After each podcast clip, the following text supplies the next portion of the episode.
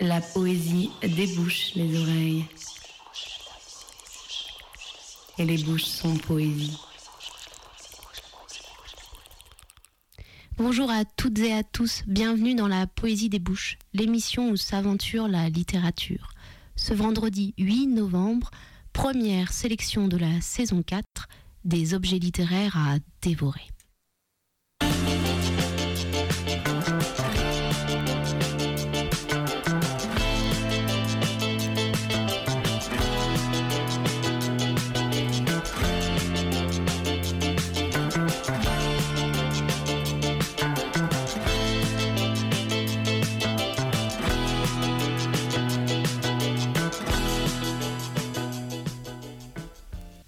Pour commencer cette émission, je lirai des extraits du recueil « Là » d'Étienne Paulin. Oui, j'ai peur de la phrase, de la pensée, de l'ordre. Écrire fait monter la mort. Ses orgues sont lourdes, pas déchiffrables. Assez de force pour perdre connaissance. Et tout juste, et encore, les yeux font mal, ça chante. Un mot suffit s'il est criblé de nuit et vient d'un square où se fabrique la fumée. Mot assommé gagnant la suie du ciel et revenant. Il faut des négligences jusqu'à ne plus tenir le vent. Les plus grands yeux possibles des oublis comme des cymbales. Des fêlures et des faits qu'on emporte. La cabine belle ou non d'un navire au hasard, n'importe quoi décelé. Avec rien. Pas une table, pas la conscience, pas deux docteurs en fond de cale, pas même ce mot, lampe tempête.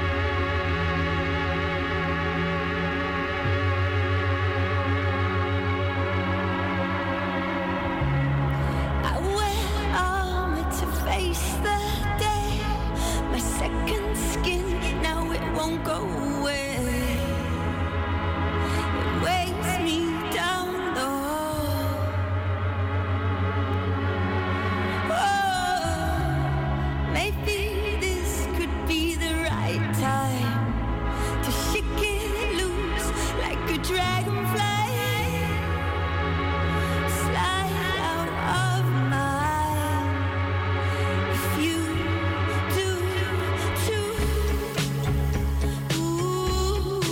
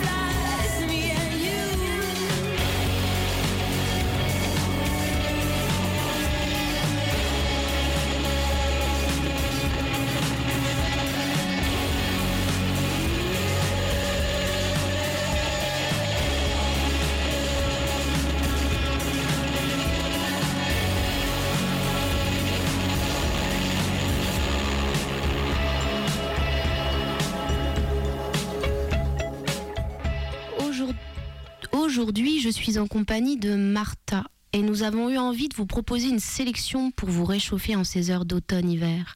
Sous votre couette, dans le métro, entre deux réunions, où que vous soyez, prenez le temps, le plaisir, en un mot, lisez. Alors Martha, le premier livre, le premier texte que tu as choisi de nous présenter, c'est le roman d'Alice Zéniter, L'art de perdre. Oui, alors c'est pas très original, c'est un roman qui est paru il y a deux ans maintenant et qui a eu, je crois, le prix des lycéens et qui a été beaucoup acheté et du coup beaucoup lu, ce que je trouve super parce que c'est un roman que j'ai adoré.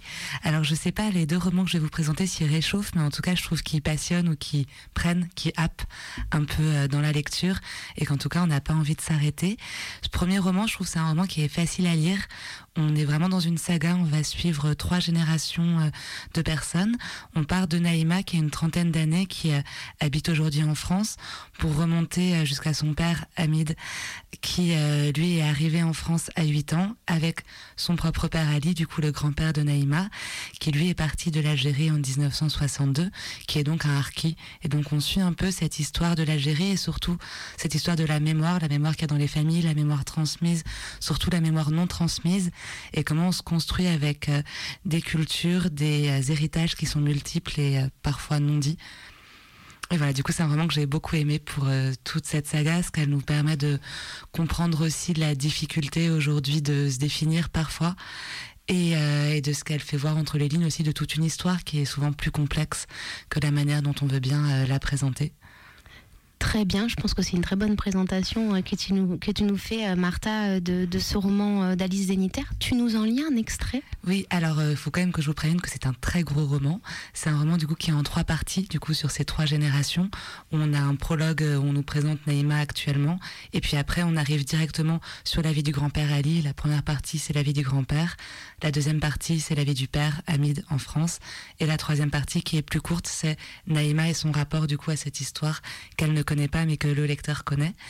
Et euh, j'ai plutôt choisi de vous lire euh, un extrait qui fait partie de la première partie. Du coup là on est encore en Algérie avant dix-neuf cent soixante-deux. On t'écoute Martha. Choisir son camp n'est pas l'affaire d'un moment et d'une décision unique précise. Peut-être d'ailleurs que l'on ne choisit jamais, ou bien moins que ce que l'on voudrait. Choisir son camp passe par beaucoup de petites choses, des détails. On croit n'être pas en train de s'engager et pourtant, c'est ce qui arrive. Le langage joue une part importante. Les combattants du F L N, par exemple, sont appelés tour à tour Felaga et Moudjahidine. Felag, c'est le bandit de grand chemin, le coupeur de route, l'arpenteur des mauvaises voies, le casseur de tête. Moudjahid, en revanche, c'est le soldat de la guerre sainte. Appeler ces hommes des Felaga, ou des Felouzes, ou des Fels, c'est, au détour d'un mot, les présenter comme des nuisances et estimer naturel de se défendre contre eux. Les qualifier de Moudjahidine, c'est en faire des héros. Chez Ali, la plupart du temps, on, les, on ne les appelle que le F L N, comme si lui et ses frères sentaient que choisir entre Felag et Moudjahid, c'était déjà aller trop loin. Le F L N a fait ci, le F L N a fait ça. On pourrait presque croire que ce ne sont pas des hommes qui composent ce front, que le F L N est une émanation étrange, une pensée politique qui se serait solidifiée en accords tentaculaires, capable de tenir des armes ou de voler des moutons. Mais, lorsqu'un mot vient sous la langue parce que le besoin se fait sentir de parler de quelques hommes distincts, et non plus de la pieuvre ou de l'aigle ou du lion énorme dans son entier, alors c'est Felaga qu'ils emploient. Ali et ses frères, sans mépris ni colère, c'est juste ce qui leur vient. Mais qui peut dire si le mot découle d'une position politique déjà campée, ou si c'est lui, au contraire, qui va former peu à peu cette position, en se sédimentant dans le cerveau des hommes en une vérité inaliénable, les combattants du F L N sont des bandits. Merci Martha. Un petit son de transition et puis on revient pour un deuxième euh, livre en sélection.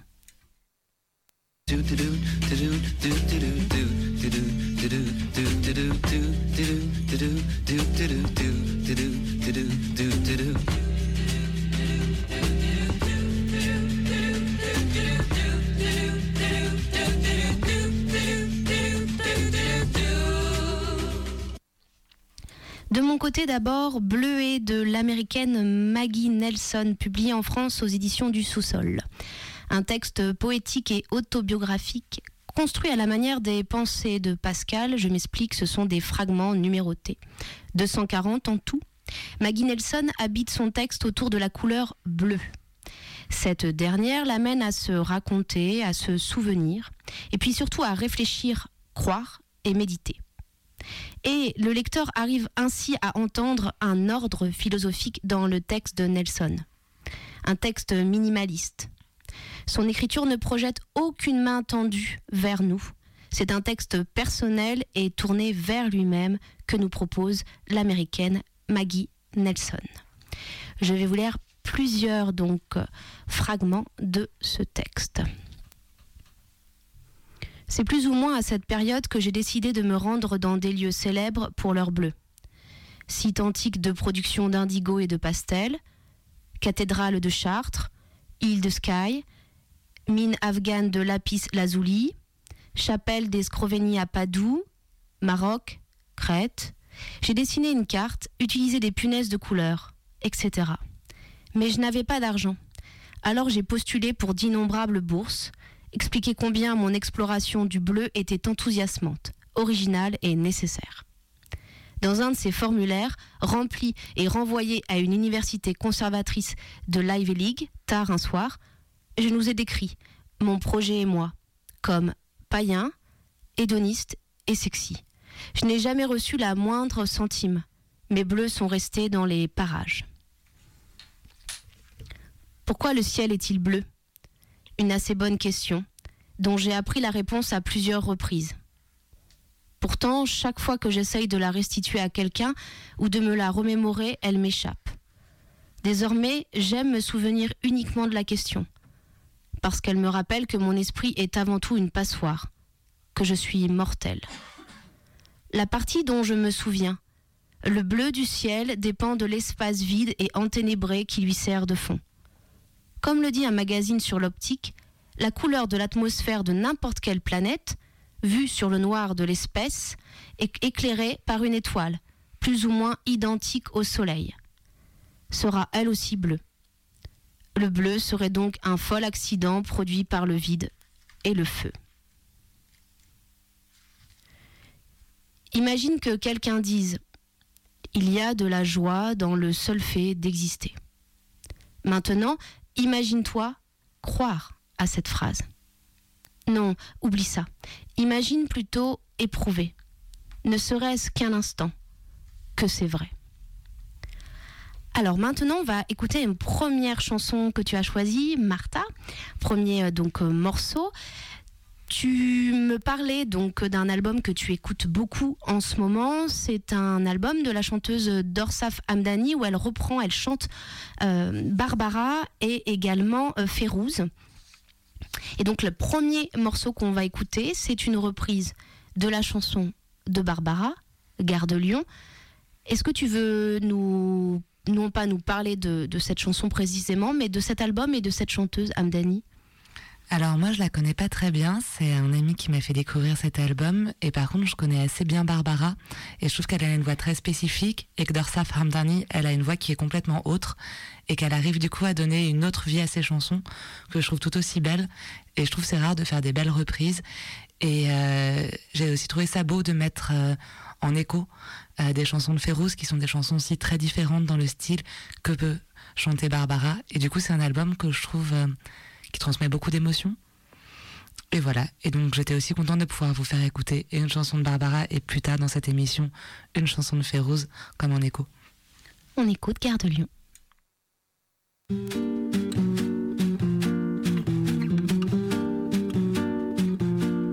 Je te téléphone, près du métro Rome, Paris sous la pluie, me lasse et m'ennuie.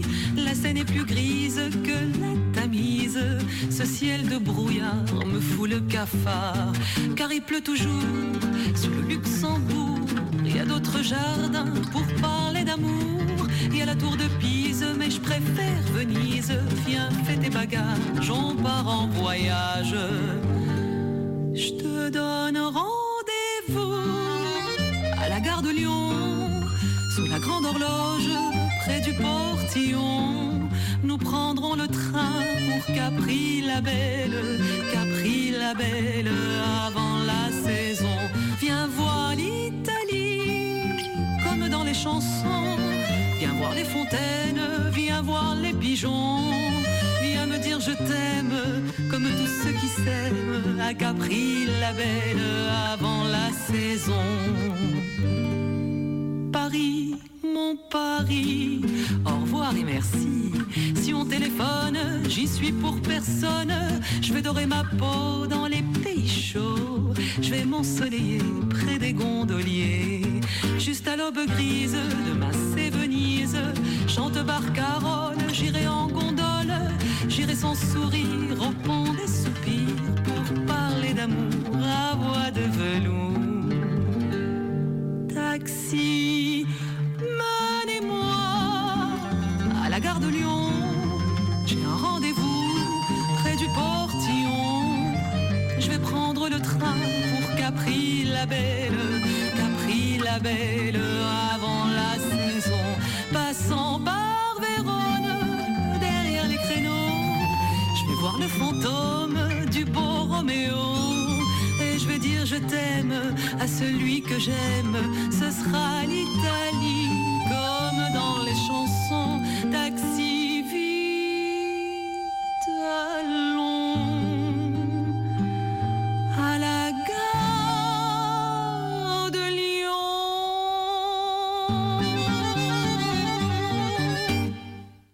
À présent, je vous invite à écouter la voix de la comédienne Anne de Boissy. Quelques minutes de morceaux choisis par ses soins. Aujourd'hui, des extraits du récit de Jean-Michel Espitalier, La première année, paru aux éditions Inculte.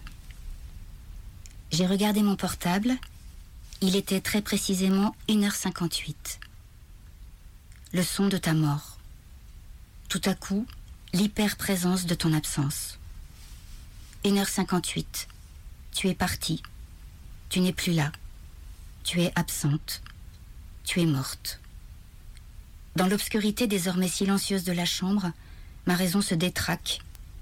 Le premier geste que j'accomplis en me levant dans ce silence, dans ce silence de mort, est d'aller boire, presque normalement. Le silence de ton corps me fait entendre le silence de mon corps. À partir d'aujourd'hui et jusqu'au deux février prochain, chaque jour sera un premier jour sans toi.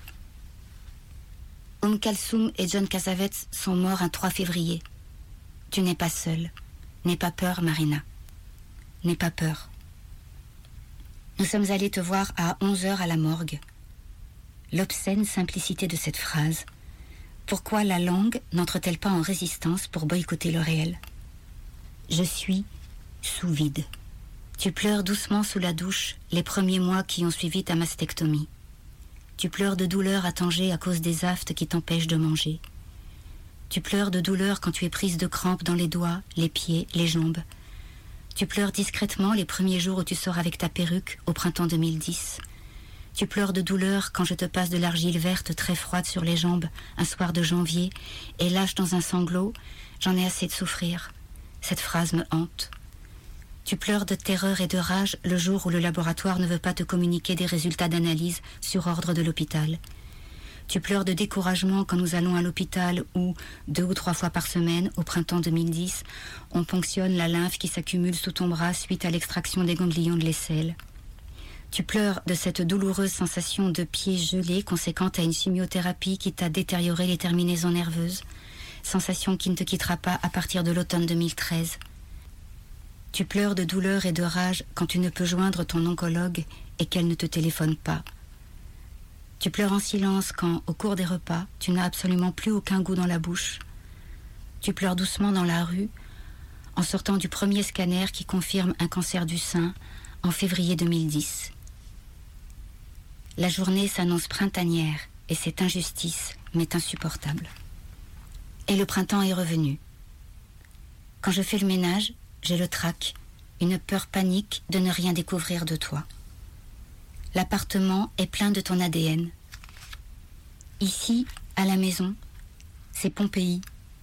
Les plats entamés, les paquets de nourriture ouverts fixent eux aussi des instants de vie, des épisodes récents, sans intérêt particulier, sans histoire.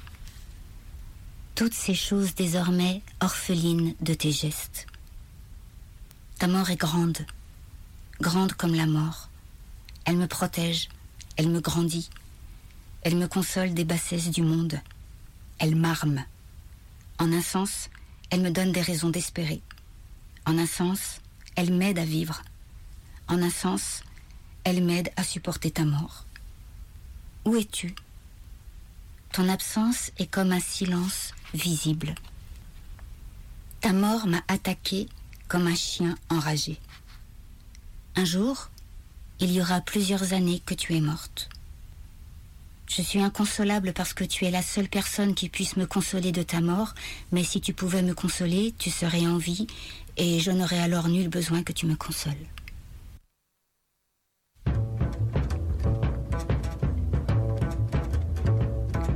Ce sera tout à fait...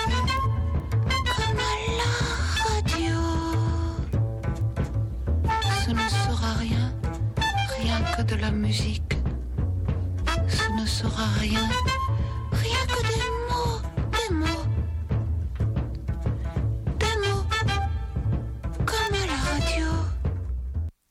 Alors, chères auditrices, chers auditeurs, vous êtes toujours sur Radio Canu et toujours dans la poésie des bouches pour aujourd'hui vous proposer donc une sélection de livres. Et c'est au tour de Martha de nous proposer le second livre. Donc tu as choisi, Martha, le livre de la, j'ai envie de dire poétesse parce que je la connais surtout pour ses poèmes, Maïssa Bey, euh, qui s'intitule « Nulle autre voix ». Tu nous le présentes ? Alors euh, oui, c'est euh, aussi un livre du coup du, d'une autrice algérienne.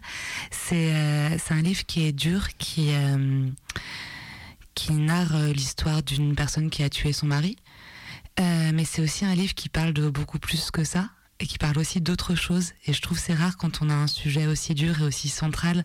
On se dit que forcément toute l'œuvre va tourner autour euh, du meurtre, des raisons du meurtre ou euh, pourquoi pas de ce qu'elle a pu vivre en prison, voire de la reconstruction. Finalement, ça parle aussi beaucoup de son rapport à la pudeur, à comment est-ce qu'on confronte sa vie à sa mère. Et euh, surtout, il y a deux personnages dans ce roman. Il y a euh, du coup euh, la personne qui, euh, qui a du coup tué son mari et l'écrivaine. Et l'écrivaine, ça va être la personne qui va euh, déclencher le récit, qui est euh, du coup qui va venir la voir et qui va lui dire « Écoute, je veux que tu me racontes ta vie ». Et du coup, cette vie qu'elle avait racontée à personne, elle va la raconter d'abord à l'écrivaine avant de la raconter euh, au lecteur et à la lectrice euh, que nous sommes. Et du coup, c'est vraiment un roman qui est écrit de manière lente, je trouve, de manière simple. On suit du coup l'évolution euh, lente et simple du processus euh, de découverte, voire de redécouverte du personnage de sa propre histoire. Et c'est un roman que j'ai trouvé très beau et quelque part aussi très pudique. Et je pense que j'aime bien ce type de roman. Et euh, je ne savais pas vraiment quel euh, bout vous en lire. Ce que du coup on aurait pu prendre, je pense, c'est des chapitres qui sont très courts. Je pense que chaque chapitre peut se suffire à lui-même. Mais j'aime bien cette idée de progression dans la découverte du personnage. Et du coup j'ai décidé de vous lire le début. Pour ne euh, pas la dévoiler plus vite qu'elle-même ne le fait euh, au cours, euh, au cours de l'ouvrage. C'est parfait, Martha. Euh, alors attendez, il y a le début et le prologue. Et... Euh... Allez, je dis, c'est quelque chose qui surgit ou qui fond sur vous et qui prend possession de vous. Je dis, c'est une injonction ou quelque chose qui y ressemble. Et l'on sait, l'on sait qu'il est inutile de résister. Alors en soi, tout se tait. Je dis, alors en moi, tout s'est tu. Autour de moi, l'air se raréfie comme si j'étais arrivé au sommet d'une très haute montagne. Mais peu m'importe, je n'ai pas besoin de respirer.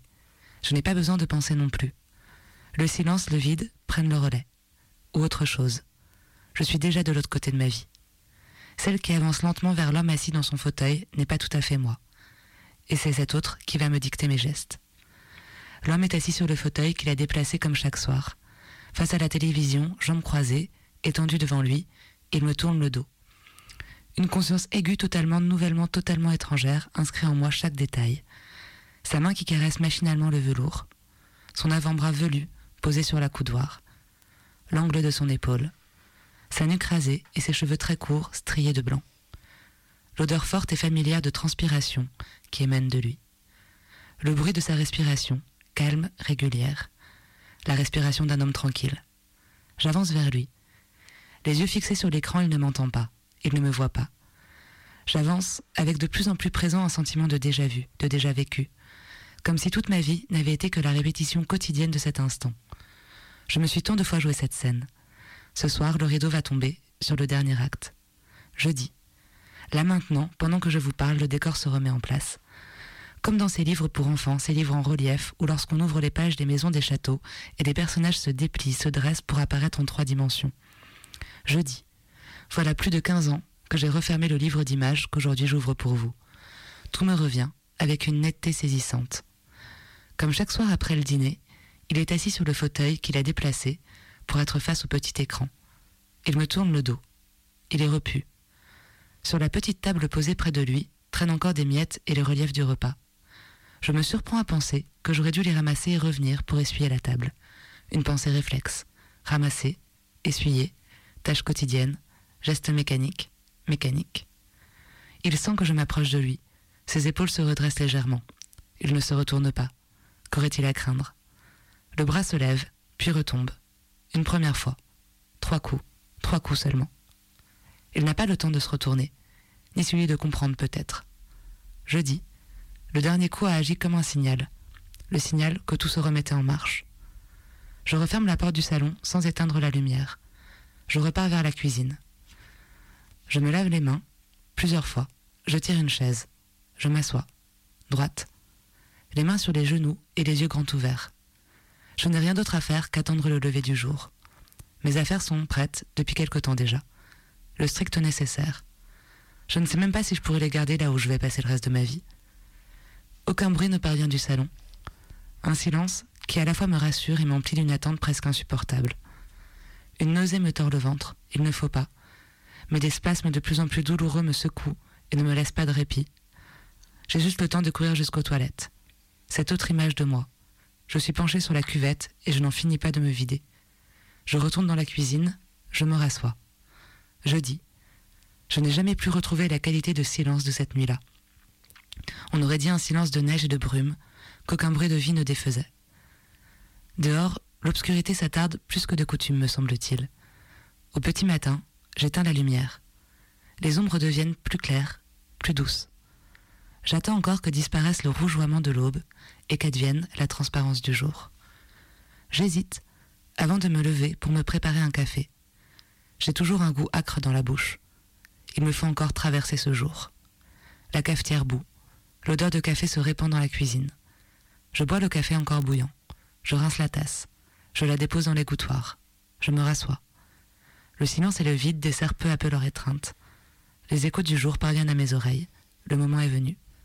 Quelques pas me mènent jusqu'au couloir. Je les compte machinalement, comme quand j'étais petite et que je jouais à la marelle. Le téléphone est là, posé sur le guéridon recouvert d'un apron au crochet. Je décroche. J'appelle mon frère. Merci Martha. C'est vrai qu'on ressent dans le, l'extrait que tu viens de nous lire, là, en effet, que c'est un texte tout en retenue. Mmh. Et qu'il y a une forme de lenteur, je dirais, en effet, dans la manière dont les scènes sont décomposées ou dont elles nous présentent les choses. Donc en effet, ça...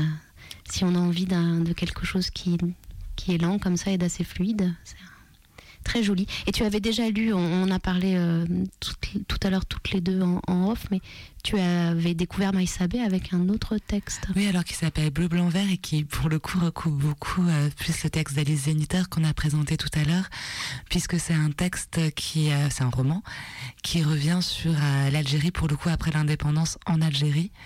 Et qui est un texte qui du coup présente l'évolution de l'Algérie post-soixante-deux à travers deux personnages qui euh, ont une relation amoureuse et du coup on a des chapitres du point de vue de la femme et des chapitres du point de vue de l'homme. C'est euh, une écriture qui est aussi euh, légère même si elle est très réflexive et euh, elle interroge euh, à partir du jeu et à partir aussi voilà, de constructions qui sont des relations interpersonnelles et euh, dans des relations là, hétérosexuelles, euh, amoureuses, aussi euh, l'évolution de l'Algérie euh, après-guerre, qui est un très joli roman qui se lit assez rapidement aussi. Voilà, on, on vous le conseille euh, également. On va écouter, Martha, la deuxième chanson de l'album de Dorsaf Hamdani, qui maintenant chante Fairouz. Alors, pardon pour la prononciation, le morceau qu'on va écouter, c'est Al Bint El Chalabiya, voilà. Je pense que tu m'avais précisé, donc, parce que dans cet album, il y a les morceaux de Barbara, donc en français, et les morceaux de Fairouz en arabe. Tu m'avais proposé d'en choisir ensemble un de chaque, hein, donc on a, on a choisi celui-ci. Est-ce que tu veux en dire euh, quelques mots, ou on écoute tout simplement euh, cette belle voix ? On va écouter tout simplement cette belle voix.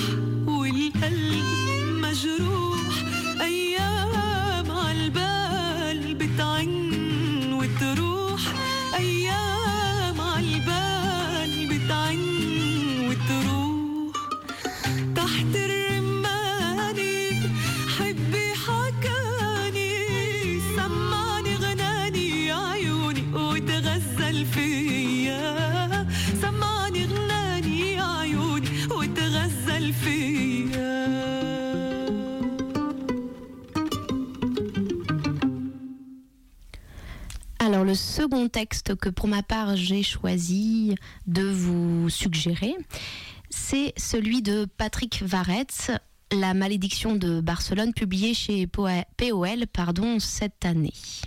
C'est un roman. Euh, l'écrivain pousse, euh, je dirais, également dans ce texte la porte de ses souvenirs et surtout de ses racines. Il nous parle de ses tentatives d'échapper dans un récit à la fois vif et souvent drôle, à euh, un déterminisme social. Pascal, le double de l'auteur et le narrateur, se raconte d'abord jeune homme, jeune homme du début des années quatre-vingts, un peu rock, un peu punk, cherchant ailleurs, hors du royaume familial et de son salaud de père, c'est lui qui le dit, à être, grandir, à vivre. Puis, plus âgé, bien plus âgé, à la petite cinquantaine, détaché du père, donc alors, comme complètement, ce dernier réapparaît sur ce grand réseau social dont vous connaissez le nom. L'auteur le trouve et voit alors surgir ce quelqu'un qu'il ne connaît plus, qu'il ne reconnaît plus et qu'il ne veut plus dans sa vie. Cette réapparition du père rappelle à Patrick Varetz comment il a cherché à être lui-même et comment il a cherché à démentir son propre père. Je vais vous lire un extrait, c'est une lettre qu'il écrit à son père et je pense qu'elle illustre bien la teneur du roman. « Cher papa, non, je ne t'écrirai pas, je ne t'écrirai jamais avec ce peu de vocabulaire qui est le tien et qui te ronge encore l'intérieur de la bouche. Je veux t'ensevelir au contraire sous une coulée de mots jusqu'à sentir peser sur toi le poids terriblement complexe des phrases que je m'ingénie à accumuler dans ce livre. Tu penses, mon fils est un con, mon fils est un intellectuel. Oui, tu me l'as assez dit une fois au téléphone dans un accès de rage. Un intellectuel. Et cela devenait dans le souffle précipité de ta voix la pire des insultes. Et nous sentions bien, et toi et moi, l'absurdité qu'il y aurait eu alors à vouloir combler le fossé qui s'élargissait entre nous. Oui. Je t'observe tandis que tu t'installes devant ton ordinateur, impatient, pour tuer les heures d'ouvrir une nouvelle fenêtre sur Facebook. Pour la forme, tu passes en revue les publications qui apparaissent sur ton mur, y compris les miennes, que tu survoles d'un œil absent, avant d'entamer comme chaque matin une partie de Criminal Case. Oui. Cette fois, tu apprends que le corps d'un vieillard vient d'être retrouvé dans un terrain vague en bordure de la ville, et l'on t'invite à te rendre sans tarder sur la scène de crime. Tu as découvert depuis peu que l'interface du jeu permettait de choisir sa langue, ce qui facilite considérablement tes investigations. Parvenu sur les lieux, tu recueilles les indices qui environnent la victime. Un livre, un couteau ensanglanté, un billet de train, une cigarette en partie consumée et un landau vide. Sans compter les débris multiples d'une voiture accidentée. Aussitôt, tu diligentes une autopsie, tu commences à maîtriser tes réflexes, tes horizons, au moins dans les premiers temps de l'enquête. De nombreux points de vie venus récompenser la célérité de tes initiatives. À chaque fois que tu franchis une nouvelle étape, un message de félicitations apparaît automatiquement sur ta page Facebook. C'est bien foutu, et cela t'encourage à persévérer. Pas un seul instant, bien sûr, tu ne soupçonnes ma présence à tes côtés, ou plus exactement de l'autre côté de la paroi du bocal. Et tu n'imagines pas que je puisse être occupée, comme maintenant, à chercher les mots qui sauront rendre compte avec justice de tes progrès dans la recherche aveugle de la vérité. Cher papa, tu auras toujours manqué de recul, refusant de voir plus loin que tes mains qui s'agitaient dans l'air. Quant au paroxysme de tes crises, tu cherchais à préciser sous les coups l'objet de ta colère. À chaque cri que tu poussais, à chaque insulte qui te déchirait la bouche, et à chaque gémissement de surprise ou d'effroi, à chaque sanglot que tu obtenais en réponse, tu avais le sentiment, l'obscurité t'environnant, de t'aventurer sans retour au tréfonds de ton être. Sans doute ne savais-tu plus comment ni où dissimuler ta honte, la détestation de tes actes, et tu n'avais d'autre choix pour accomplir confusément ton dessein que de persévérer sur la mauvaise pente où la faiblesse t'avait passé. Que percevais-tu au juste de cette vie où les mêmes événements se répétaient sans relâche d'une semaine à l'autre, jusqu'aux périodes de repos qui, en dehors de l'usine, n'ouvraient sur aucune perspective? Impatient que tu semblais alors d'ingérer des doses massives d'alcool afin de réduire encore ton champ de vision. Ta femme et ton fils et ta mère elle-même se dressaient en permanence devant toi, presque à te toucher, t'empêchant chaque fois de rassembler suffisamment tes pensées. On te persécutait de toutes parts, te reprochant ton mutisme chronique, ton manque d'égard, certaines zones d'ombre dans l'emploi de ton temps, et cela avant même que tu n'aies eu le désir de méditer sur la portée de tes derniers agissements. On te pressait de mieux faire, sans tenir compte jamais de tes efforts et du peu de résultats que tu en obtenais, et chaque critique dont tu étais l'objet, le plus souvent de la part de ta propre mère, visait à te déposséder du reliquat de volonté qui parfois t'animait. Le constat de ton impuissance, qui chez toi précédait de peu la rage, te laissait chaque fois aveuglé. Sur ces mots de Patrick Varetz, nous allons écouter une chanson légère et en ces temps d'hiver. C'est une belle chanson. C'est Mike Patton et Jean-Claude Vannier qui nous chantent Chanson d'amour.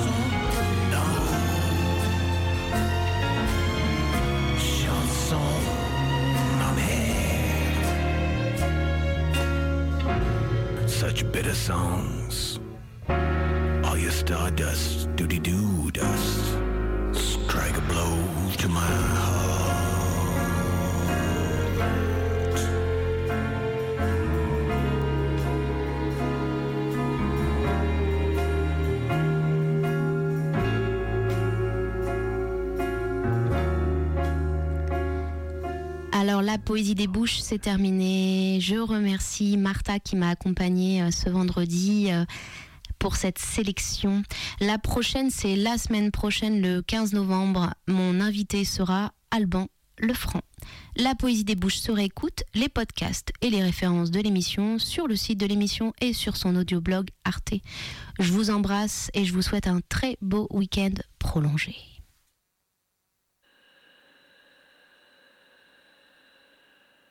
La poésie débouche les oreilles.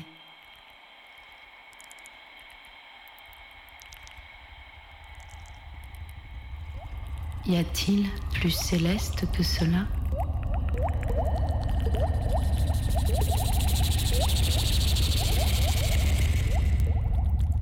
Une voix. Et ce son-là suffit pour naître.